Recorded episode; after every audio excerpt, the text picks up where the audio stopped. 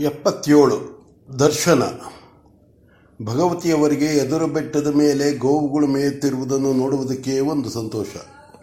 ಬಣ್ಣ ಬಣ್ಣದ ಹಸುಗಳು, ಹಸಿರು ಕಾಡಿನಲ್ಲಿ ಹಸಿರು ಮರಗಳ ನಡುವೆ ಓಡಾಡುತ್ತಿರುವುದನ್ನು ಕಂಡರೆ ಆಕೆಗೆ ಆಗುವ ಸಂತೋಷ ಅಷ್ಟಿಷ್ಟೆಂದು ಅಷ್ಟಿಷ್ಟೆಂದು ಹೇಳಲು ಸಾಧ್ಯವಿಲ್ಲ. ಆ ಸಂತೋಷವನ್ನು ಇನ್ನೊಬ್ಬರೊಡನೆ ಹಂಚಿಕೊಳ್ಳಬೇಕು. ಅದೇ ಮನುಷ್ಯ ಸ್ವಭಾವ. ಸಿಹಿ ಮಾಡಿದ ದಿನ ಒಬ್ಬನೇ ಊಟ ಮಾಡಬಾರದು ಎಂದರು ಹಿರಿಯರು. ಒಬ್ಬರೇ ರಮಿಸಿ, ರಮಿಸುವುದೆಂತೋ ಎಂದಿತು ಶಾಸ್ತ್ರ. ಶಾಸ್ತ್ರದ ಮಾತು ಹಿರಿಯರ ಮಾತು ಇರಲಿ, ಸ್ವಭಾವವು ಕೇಳುವುದನ್ನು ಇಲ್ಲವೆನ್ನುವುದೆಂತೋ, ಆದರೆ ಒಂದು ವಿಶೇಷ. ಸುಖ ದುಃಖಗಳೆರಡನ್ನೂ ಹಂಚಿಕೊಂಡರೆ ಸುಖವು ಎರಡರಷ್ಟಾಗುತ್ತದೆ. ದುಃಖವು ಅರ್ಧದಷ್ಟಾಗುತ್ತದೆ. ಬಹುಶಃ ಅವಕ್ಕೂ ಗುಣಾಕಾರ, ಭಾಗಾಕಾರ ಬರುತ್ತಿದೆಯೇ ಬರುತ್ತದೆಯೇನೋ ಒಂದು ಗುಣಾಕಾರವಾಗುತ್ತದೆ, ಇನ್ನೊಂದು ಭಾಗಾಕಾರವಾಗುತ್ತದೆ. ಆದ್ದರಿಂದಲೇ ಏನೋ ಮನುಷ್ಯನು ಸ್ವ ಸಮಾಜ ಜೀವಿ. ಭಗವತಿಯವರು ಒಂದು ದಿನ ತಮ್ಮ ಸಂತೋಷವನ್ನು ತಡೆಯಲಾರದೆ ಹೋಗಿ ಮೈತ್ರಿಯನ್ನು ಕರೆತಂದರು. ಆಕೆಯು ಅದುವರೆಗೂ ಹಸುಗಳನ್ನು ಈ ರೀತಿ ನೋಡೇ ಇರಲಿಲ್ಲ. ಕಾತಾಯಿನಿಯ ಕಣ್ಣಿನಿಂದ ಆ ಗೋಧನವನ್ನು ನೋಡಿದಾಗ ಅದು ಆ ಬೆಟ್ಟದ ಹಿನ್ನೆಲೆಯಲ್ಲಿ ಮರಗಳ ನಡುವೆ ಹುಲ್ಲು ಬಯಲಿನಲ್ಲಿ ಅವುಗಳು ಓಡಾಡುತ್ತಿರುವುದನ್ನು ಕಂಡರೆ ಏನೋ ಅನಿರ್ವ, ಅನಿವರ್, ಅನಿರ್ವಚನೀಯವಾದ ತೃಪ್ತಿಯಾಯಿತು. ಹಾಗೆ ಒಂದು ಗಳಿಗೆ ಅದನ್ನೇ ನೋಡುತ್ತಿದ್ದು, ಸಮೃದ್ಧಿಯ ಸಂಕೇತ ಗೋವು. ಆ ಗೋವುಗಳು ಹಸಿರು ಹಸಿರುಡಿಯುಟ್ಟ ವನಸ್ಥಳಿಯಲ್ಲಿ ಓಡಾಡುತ್ತಿರುವುದನ್ನು ನೋಡಿದರೆ ಮನಸ್ಸಿಗೆ ತುಂಬ ಬಲು ಚೆನ್ನಾಗಿದೆ. ನೋಡಿದೆಯಾ? ದೃಶ್ಯದಲ್ಲೂ ಎಂತಹ ಸೌಂದರ್ಯ? ಕಣ್ಣು ಮೆಚ್ಚಿತು, ಮನಸ್ಸು ತುಂಬಿತು, ಏನೋ ಶಾಂತಿ ಬಂತು. ತಂಗಿ, ನಿನ್ನ ಅರಿಕೆಯು ನಿಜವಾಗಿ ಬಲು ಚೆನ್ನಾಗಿದೆ ಎಂದಳು. ಚಿಂತೆಯಲ್ಲಿ ಅವಳಿಗೆ ಒಂದು ಯೋಚನೆ ಬಂತು. ನಾವು ಸಂತೋಷ ಪಡುತ್ತಿರುವುದು ಇದಿಷ್ಟು ನಮ್ಮದೆಂದೋ? ಅಥವಾ ಅದೆಲ್ಲ ಸಮೃದ್ಧಿ ಪ್ರತೀಕಗಳಾದ ಸೌಂದರ್ಯದ ಮುದ್ದೆಗಳೆಂದೋ? ಆಕೆಯು ವಿಚಾರಪರಳಾದಲು ಹೌದು. ಒಂದು ತರೆಗೆಲೆ ಕೈಗೆ ಸಿಕ್ಕಿದರೆ ಅದನ್ನು ತನ್ನ ಮನೋಭಾವನೆಯಿಂದ ಮತ್ತೆ ಹಸಿರು ಮರದಲ್ಲಿಟ್ಟು ನೋಡುವ ಜಾತಿ. ಆದರೆ ಆ ದಿನ ಆಕೆ ಆ ವಿಚಾರವನ್ನು ಮುಂದುವರಿಸಲಿಲ್ಲ. ಕಾತ್ಯಾಯನಿಗೆ ಭಗವಂತರನ್ನು ಕರೆತಂಡು, ಆತ ಕರೆತಂದು ಆ ದೃಶ್ಯವನ್ನು ತೋರಿಸಬೇಕೆಂದು ಇಷ್ಟ. ಆದರೆ ಭಗವಾನರು ತನ್ನ ಮಾತು ಪಾಲಿಸುವುದಿಲ್ಲ ಎಂಬ ಅಪನಂಬಿಕೆಯಲ್ಲದಿ, ಇಲ್ಲದಿದ್ದರೂ ಏನೋ ಸಂಕೋಚ. ಅತ್ತೆಯನ್ನು ಕರೆದುಕೊಂಡು ಬಂದು ತೋರಿಸಿದಳು. ಆಕೆಯೂ ಸಂತೋಷಪಟ್ಟಳು. ನಿಮ್ಮ ಆಶ್ರಮಕ್ಕೆ ಬಂದಾಗಿನಿಂದಲೂ ಒಂದೊಂದು ದಿನ ಒಂದೊಂದು ಚಿತ್ರವನ್ನು ತೋರಿಸುತ್ತೀಯೇ? ಒಂದು, ಎರಡು ದಿನದಲ್ಲಿ, ಒಂದು, ಎರಡು ದಿನದಲ್ಲಿ ಆ ಹೊಸ ಕಾಲುವೆಗೆ ಕರೆದುಕೊಂಡು ಹೋಗಿದ್ದೆ. ಕಾಲುವೆಯ ನೀರು ಬಂದು ಬೀಳುವ ಕರೆಯಂತೂ ನಿಜವಾಗಿ ಮನೋಹರವಾಗಿದೆ. ಎಲ್ಲದಕ್ಕಿಂತ ನೀನು ಹೋಗಿ ನಿಂತುಕೊಂಡರೆ ಆ ಕರುಗಳು ನಿನ್ನ ಸುತ್ತಲೂ ಸೇರಿಕೊಂಡು ಬಾಲವನ್ನೆತ್ತಿ ಕುಣಿದಾಡುವ ನೋಟವಂತೂ ನಿಜವಾಗಿ ಸೋಜಿ ಸೋಜಿಗವಾಗಿತ್ತು. ಅಲ್ಲ, ಆದಷ್ಟು ಬೇಗ ನೀವು ಅವುಗಳನ್ನು ಪಳಗಿಸಿಕೊಂಡಿದ್ದೀಯೇ. ನಮ್ಮ ಮನೆಯಲ್ಲೂ ಕರುಗಳು, ಹಸುಗಳು ಉಂಟು, ಆದರೆ ಇಷ್ಟು ಒಗ್ಗಿರಲಿಲ್ಲ. ಹಾಲು ಕುಡಿಯುತ್ತಿದ್ದರೂ ನೀನು ಕರೆದರೆ ಬಂದು ಬಿಡುತ್ತವೋ ಏನೋ ಎಂದಳು.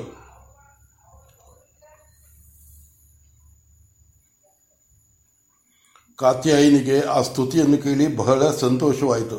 ಅಮ್ಮ ಏನಾದರೂ ಮಾಡಿ ಭಗವಾನರನ್ನು ಒಂದು ದಿವಸ ಕರೆದುಕೊಂಡು ಬಂದು ಈ ನೋಟವನ್ನು ತೋರಿಸಬೇಕಲ್ಲ ಎಂದಳು. ಆ ಮಾತಿನಲ್ಲಿ ಇದು ನನ್ನಿಂದ ಸಾಧ್ಯವಿಲ್ಲ. ನೀವು ಮನಸ್ಸು ಮಾಡಬೇಕು ಎಂಬ ಭಾವ ತುಂಬಿತ್ತು.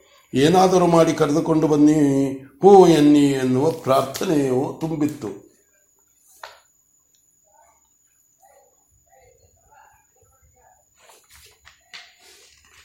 ಆಲಂಬಿನಿಯು ನಕ್ಕಳು. ಅಲ್ಲವೇ, ನೀನು ಹೇಳಿದರೆ ನಿಮ್ಮ ಭಗವಾನರು ಕೇಳುವುದಿಲ್ಲವೇ? ನಾನು ಹೇಳಬೇಕೆ? ಏನೂ ಬೇಡ. ನೀನು ಬಾ ಎಂದರೆ ಅವನು ಬರುತ್ತಾನೆ ಎಂದಳು. ಕಾತ್ಯಾಯಿನಿಯು ಕೇಳಲಿಲ್ಲ. ಹಾಗಲ್ಲ ಅಮ್ಮ, ಅವರು ಕಣ್ಮುಚ್ಚಿ ಕುಳಿತುಕೊಂಡು ಎಲ್ಲವನ್ನೂ ಕಂಡೆನೆಂದು ಸಂತೋಷ ಪಡುವರು ಪಡುವವರು. ನಾವು ಕಣ್ಣು ಬಿಟ್ಟುಕೊಂಡು ನೋಡಿ ಸಂತೋಷ ಪಡುವವರು ಅದೇನು ಕಣ್ಮುಚ್ಚಿ ನೋಡುವುದಕ್ಕಿಂತ ಕಣ್ಣು ಬಿಟ್ಟು ನೋಡುವುದು ಕೀಳು ಎಂದು ನಮ್ಮ ಭಾವನೆ. ಆದ್ದರಿಂದ ಅವರನ್ನು ಕರೆದರೆ ಎಲ್ಲಿ ಅಪರಾಧವಾದೀತೋ ಎಂದು ದಿಗಿಲು. ನೀವು ಆದರೆ ಬೇ ಆದರೆ ನೀವು ನೀವು ಆದರೆ ಬೇರೆ. ಎಷ್ಟಾಗಲಿ ನೀವು ಅವರ ತಾಯಿ. ನಿಮ್ಮ ಮಾತು ಮೀರುವುದಿಲ್ಲ. ನನ್ನ ಕಷ್ಟ ನೋಡಿ ನಾನು ಮೆಚ್ಚಿದುದನ್ನು ಅವರು ಮೆಚ್ಚಬೇಕು. ಅವರು ಮೆಚ್ಚದಿದ್ದರೆ ನನಗೆ ತೃಪ್ತಿ ಇಲ್ಲ. ಹಾಗೆಂದು ಅವರನ್ನು ನೇರವಾಗಿ ಕರೆಯುವಂತಿಲ್ಲ. ಆದ್ದರಿಂದ ನಿಮ್ಮನ್ನು ಕೇಳಿಕೊಂಡೆ. ಆಲಂಬಿನಿಯು ಮಗನನ್ನು ಕರೆತರುವುದಾಗಿ ಒಪ್ಪಿದಳು. ಕಾತ್ಯಾಯಿನು ಕಾತ್ಯಾಯಿನಿಯು ಹೇಳಿದಳು. ಅದು ಆದರೆ ಇನ್ನೆರಡು ಮೂರು ದಿನದೊಳಗೆ ಆಗಬೇಕು. ನೋಡಿ, ಮಹಾರಾಜರ ತಿಂಗಳ ಬ್ರಹ್ಮಚರ್ಯೆ ಇನ್ನೆರಡು ಮೂರು ದಿನಕ್ಕೆ ತೀರುತ್ತದೆ. ಆಮೇಲೆ ಆ ಪುಣ್ಯಾತ್ಮರು ಭಗವಾನರಿಗೆ ಬಿಡುವು ಕೊಡುವರೋ ಇಲ್ಲವೋ? ಅದು ನಿಜ. ಮಹಾರಾಜರು ವಯೋವ್ರತ ಹಿಡಿದು ಒಂದು ತಿಂಗಳಾಗುತ್ತಾ ಬಂದಿತ್ತ ಬಂದಿತ್ತಲ್ಲವೇ? ಈಗ ಅದು ಬಂದಿತ್ತಲ್ಲವೇ? ಅದೇನು ಕಾತ್ಯಾಯಿನಿ? ಇತರರ ವಿಚಾರದಲ್ಲಿ ಒಂದು ವರ್ಷ ಬ್ರಹ್ಮಚರ್ಯ ಎಂದವರು, ಮಹಾರಾಜರ ವಿಚಾರದಲ್ಲಿ ಒಂದು ತಿಂಗಳು ಎಂದಿದ್ದು, ಏನಮ್ಮ, ತಿಳಿಯದಿದ್ದ ಹಾಗೆ ಕೇಳುತ್ತಿರಲ್ಲ. ಇತರರು ಎಂದರೆ ಮಾನವರು ತಾನೇ, ಮಾವನವರು ತಾನೇ. ಮಾವನವರಿಗೆ ಒತ್ತುವ ಕೆಲಸವಿಲ್ಲ. ಮೇಲೆ ಬ್ರಾಹ್ಮಣರು, ಮಹಾರಾಜರು, ಕ್ಷತ್ರಿಯರು. ಬ್ರಾಹ್ಮಣರಂತೆ ಎಲ್ಲರನ್ನೂ, ಎಲ್ಲವನ್ನೂ ಬಿಟ್ಟು ಕುಳಿತು, ಕುಳಿತುಕೊಳ್ಳುವಂತಿಲ್ಲ. ರಾಜಕಾರ್ಯಗಳ ಭಾರ ಹೆಚ್ಚು. ಆದ್ದರಿಂದ ಅವಧಿ ಕಮ್ಮಿ ಮಾಡಿದ್ದಾರೆ. ಅದರ ಜೊತೆಗೆ ಪಯೋವ್ರತ, ಏಕಾಂತವಾಸ ಬೇರೆ ಇವೆಯಲ್ಲ ಮಾವನವರು ಕುಟುಂಬದಲ್ಲಿ ಒಬ್ಬರಾಗಿದ್ದಾರೆ. ಅದು ನಿಜ, ಆಯಿತು.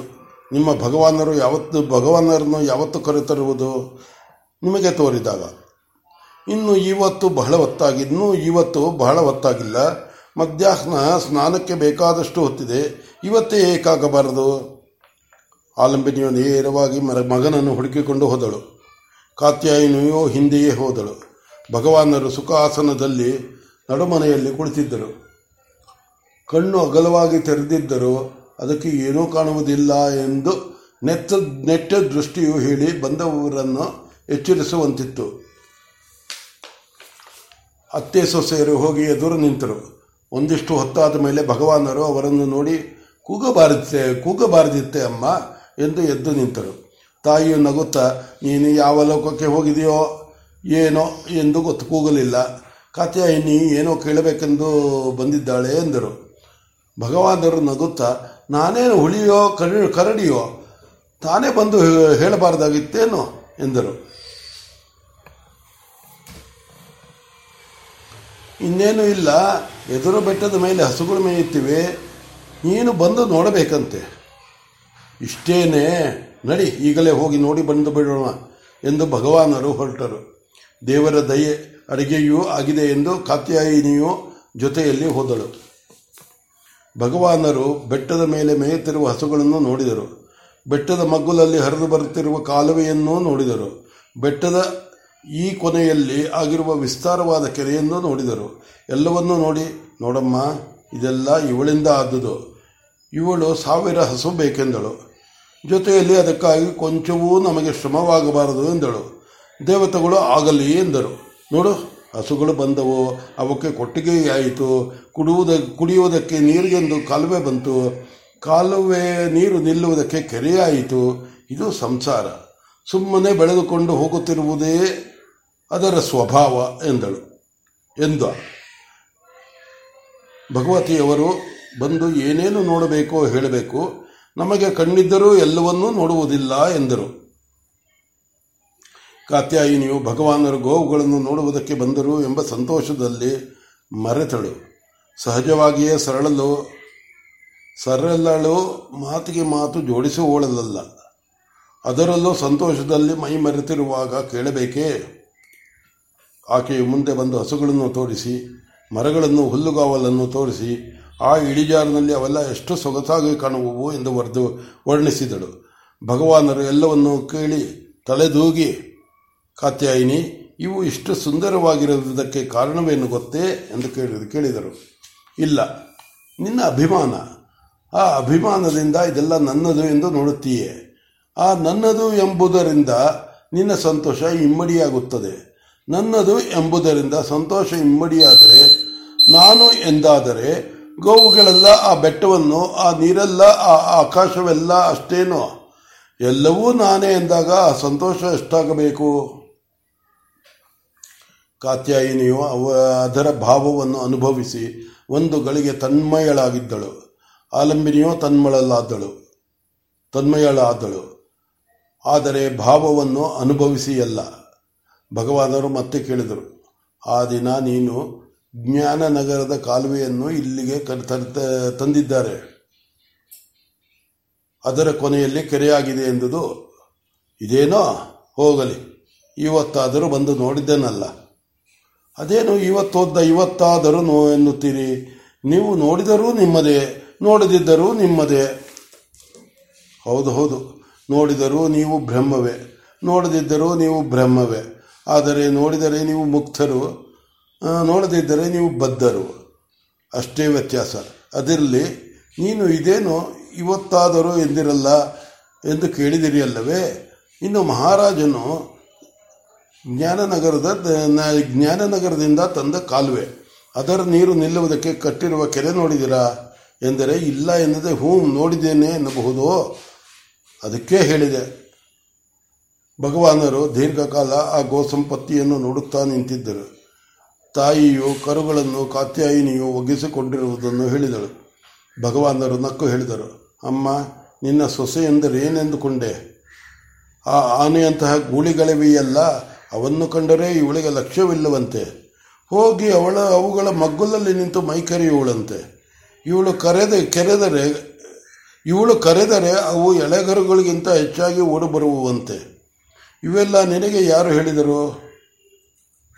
ಆ ಯಜಮಾನಿ ಆ ಯಜಮಾನಿ ಇದ್ದ ಆ ಯಜಮಾನನಿದ್ದಾನಲ್ಲ ಅವನೇ ಬಂದು ಹೇಳಿದ. ಹೀಗೆ ಅಷ್ಟು ಹೊತ್ತು ಆ ಗೋವುಗಳು ವಿಚಾರ ಮಾಡುತ್ತಿದ್ದುದು, ಅವರೆಲ್ಲ ಹಿಂತಿರುಗಿದರು. ಹೀಗೆ ಅಷ್ಟು ಹೊತ್ತು ಆ ಗೋವುಗಳು ವಿಚಾರ ಮಾಡುತ್ತಿದ್ದುದು, ತಿದ್ದು ಅವರೆಲ್ಲ ಹಿಂತಿರುಗಿದರು. ಅರಸನ ಬ್ರಹ್ಮಚರ್ಯವು ಮುಗಿದಿತ್ತು ದೇಹವು ಹಗುರವಾಗಿದೆ. ಏಕಾಂತವಾಸದಲ್ಲಿ ಮುಖಕ್ಕೆ ವರ್ಚಸ್ಸು ಬಂದಿದೆ. ಮನಸ್ಸು ಕಂಡ ಕಡೆ ಹರಿಯುವುದು ತಪ್ಪಿದೆ. ಅರಸನೀಗ ಅರಮನೆಯಲ್ಲಿದ್ದುದಕ್ಕಿಂತ ಶಾಂತನು ದಾಂತನೂ ಆಗಿದ್ದಾನೆ. ಭಗವಾನರು ಅರಸನನ್ನು ಕರೆಸಿದರು. ಆ ದಿನ ಉಪದೇಶವೆಂದು ಆತನಿಗೆ ತಿಳಿದಿತ್ತು. ಅರಸನನ್ನು ಪೂರ್ವಾಭಿಮುಖವಾಗಿ ಕುಳ್ಳರಿಸಿ ತಾವು ಉತ್ತರ ಉತ್ತರಾಭಿಮುಖವಾಗಿ ಕುಳಿತುಕೊಂಡು ಭಗವಾನರು ತಮ್ಮ ಕಮಂಡಲುವಿನಿಂದ ಜಲವನ್ನು ಅರಸನ ಮನೆಯ ಮೇಲೆ ತಳೆದರು. ಅರಸನಿಗೆ ತಾನೆನ್ನುವುದು ಏನಿದೆಯೋ ಅದೆಲ್ಲವೂ ಮೂಟೆಗಟ್ಟಿಕೊಂಡು ಮೂಲಾಧಾರಕ್ಕೆ ಇಳಿಯಿತು ದೃಷ್ಟಿಯು ರೆಪ್ಪೆ ಹೊಡೆಯುವುದನ್ನು ಬಿಟ್ಟು ಭಗವಾನರನ್ನೇ ನೋಡುವುದಾಯಿತು. ಕೈಗಳು ಅಂಗೈ ಮೇಲಾಗಿ ತೊಡೆಯ ಮೇಲಿವೆ. ಅಂಗ ಎಲ್ಲವೂ ನೆಟ್ಟಗೆ ಗೂಟ ಬಡಿದಂತೆ ಕುಳಿತಿದೆ. ಭಗವಾನರು ಪ್ರಜ್ಞಾನ ಗಣ ಪ್ರತ್ಯಗರ್ತೋ ಬ್ರಹ್ಮೈವಾಹಮಸ್ಮಿ ಎಂಬ ಮಂತ್ರೋಪದೇಶ ಮಾಡಿದರು. ಮಂತ್ರದ ಅಕ್ಷರವು ಒಂದೊಂದು ಒಂದೊಂದು ಗುಂಡಿನಂತಾಗಿ ಕಿವಿಗಳಿಂದ ದೇಹಗಳದೊಳಕ್ಕೆ ಇಳಿದು ಮನೆ ಮಾಡಿಕೊಂಡಂತಾಯಿತು.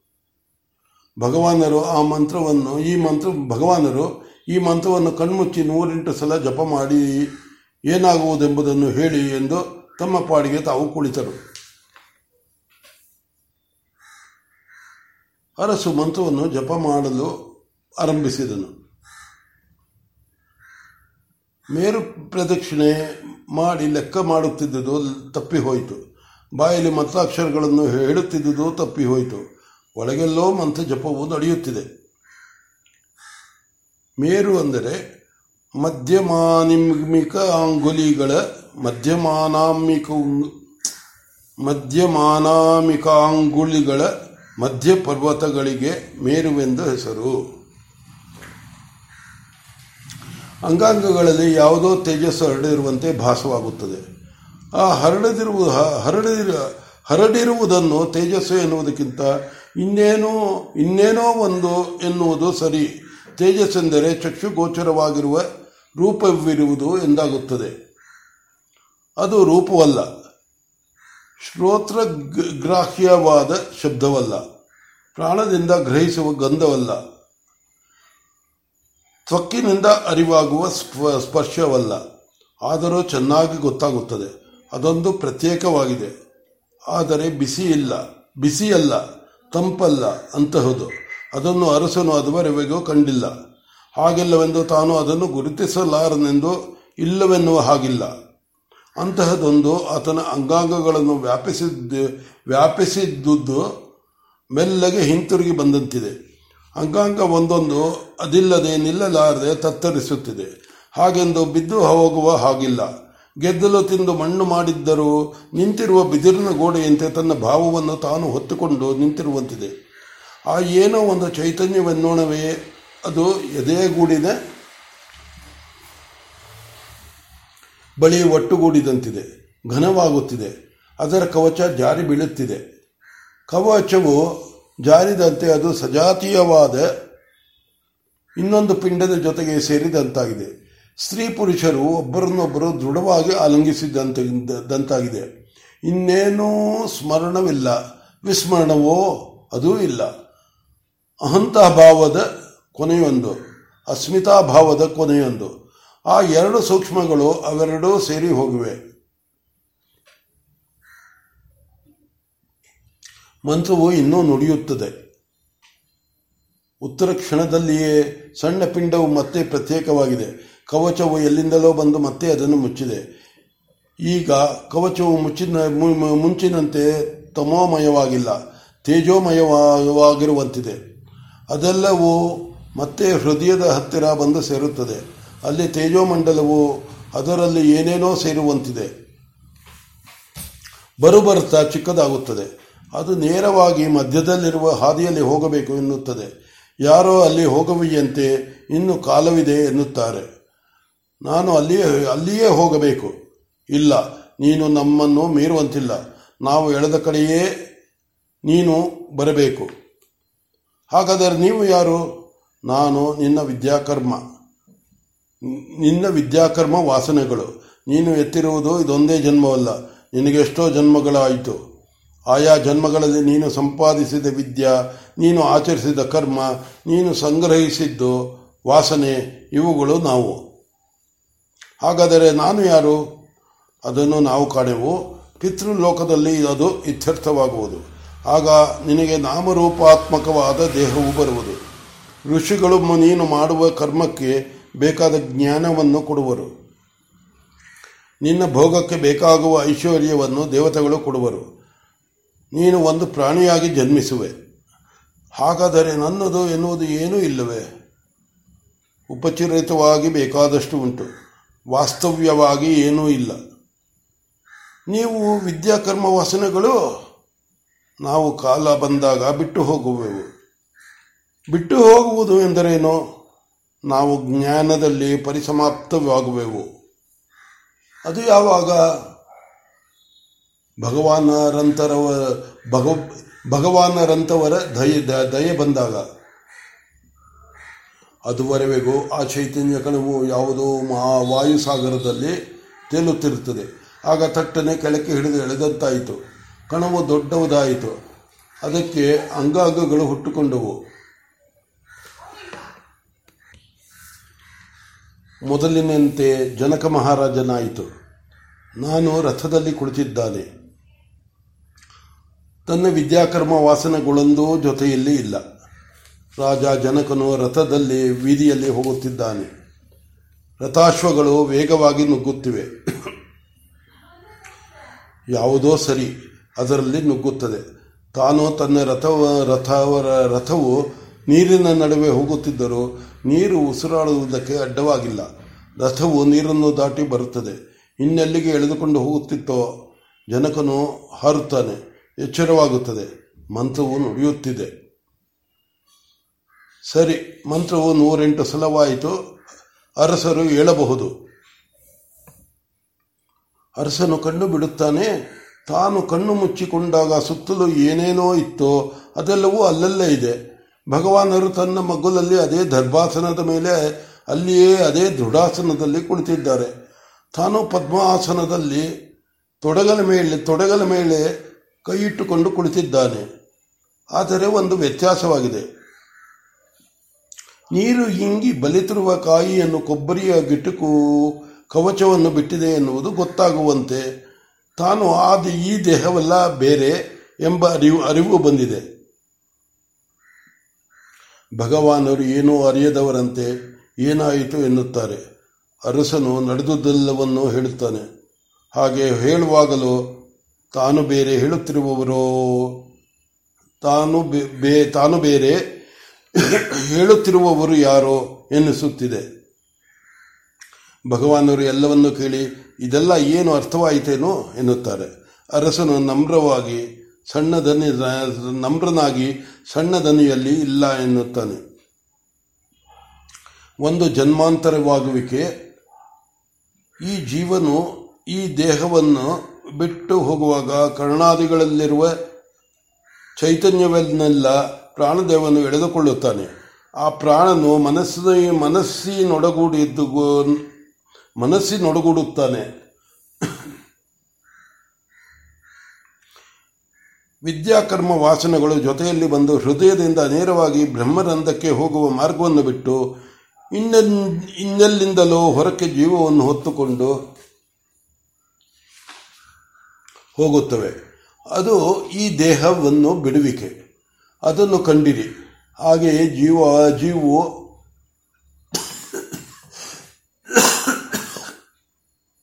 ಹಾಗೆಯೇ ಜೀವು ಸುಷುಪ್ರಾವಸ್ಥೆಗೆ ಬರುತ್ತಾನೆ. ಆಗ ತನಗೆ ಬೇಕಾದದ್ದನ್ನೆಲ್ಲ ಸೃಷ್ಟಿಸಿಕೊಂಡು ವಿಹಾರ ಮಾಡಿ ಜಾಗೃತಿಗೆ ಬರುತ್ತಾನೆ. ಇದಿಷ್ಟನ್ನು ನೀವು ಕಂಡಿರಿ. ಕಂಡ ಮೇಲೆ ಕೇಳಬೇಕು. ಕೇಳಿದುದನ್ನು ನೆನೆಯುತ್ತಿರಬೇಕು. ಕೊನೆಗೆ ಅದು ತಾನಾಗಬೇಕು. ಆಗಲಿ, ಇವತ್ತಿಗೆ ಇದಿಷ್ಟು ಸಾಕು. ಇನ್ನೂ ಎರಡು ತಿಂಗಳು ಇರುತ್ತಿರಲ್ಲ? ಆಗ ಕೇಳುವುದು ಮೊದಲಾದ ಮೊದಲಾದವೆಲ್ಲ ಆಗಲಿ. ಇನ್ನು ಹೇಳೋಣ. ಎಂದು ಮೊದಲಿನಂತೆ ಮಂತ್ರಜಲವನ್ನು ಪ್ರೋಕ್ಷಿಸಿದರು. ಕಟ್ಟೆಯೊಡೆದಾಗ ನೀರು ನುಗ್ಗುವಂತೆ ಮೊದಲಿನ ಸ್ಮೃತಿಗಳೆಲ್ಲ ಬಂದು ತುಂಬಿಕೊಂಡು ನಡುವುದೆಲ್ಲವನ್ನು ವಿಸ್ಮೃತಿಗೊಳಿಸಿದಂತಾಯಿತು.